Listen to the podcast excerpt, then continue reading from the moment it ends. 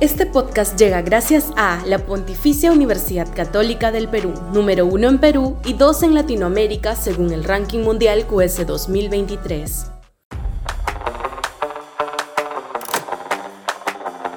Del terruqueo a la represión criminal. Sudaca, Perú. Buen periodismo. Si el gobierno comete la bestialidad de reeditar la represión asesina de diciembre y enero, habrá puesto el primer peldaño para su inminente caída.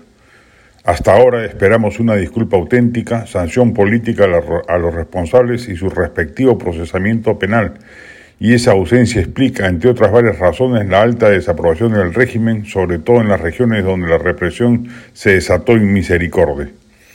Lo que corresponde en una democracia y un Estado de Derecho es que las protestas y las marchas se respeten y cautelen, y si se produjera algún desborde violento, pues proceder a la inmediata captura y detención del vándalo, su pase a la Fiscalía y su procesamiento penal respectivo. No hay pena de muerte por protestar, ni siquiera por bloquear una carretera, cerrar un puente o intentar tomar un aeropuerto. La policía o la Fuerza Armada solo puede hacer uso de sus armas letales en caso peligre su integridad vital o la de otros ciudadanos. El problema de fondo es que si el terruqueo ya es moralmente deleznable en la sociedad civil o la clase política, resulta altamente riesgoso si lo asumen los hombres de uniforme, que creen en muchos casos que en este tipo de protestas se están enfrentando a terroristas encubiertos. Lo vimos en declaraciones grabadas a policías durante la incursión en la San Marcos. Con esta actitud, el gobierno, en lugar de despertar temor en la ciudadanía, la alienta a salir a protestar porque hay evidente molestia en el país por una gestión mediocre y por un Congreso corrupto y deleznable.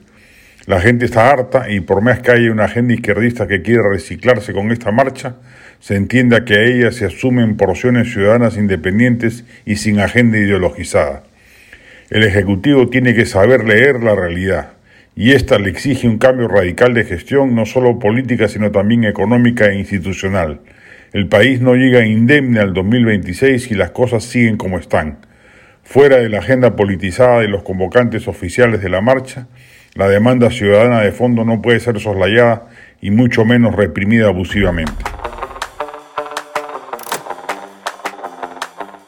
Este podcast llegó gracias a AFE, operador logístico líder en el mercado peruano que brinda servicios de almacenaje, transporte de carga, courier y cómics. Los puedes ubicar en www.afe.pe.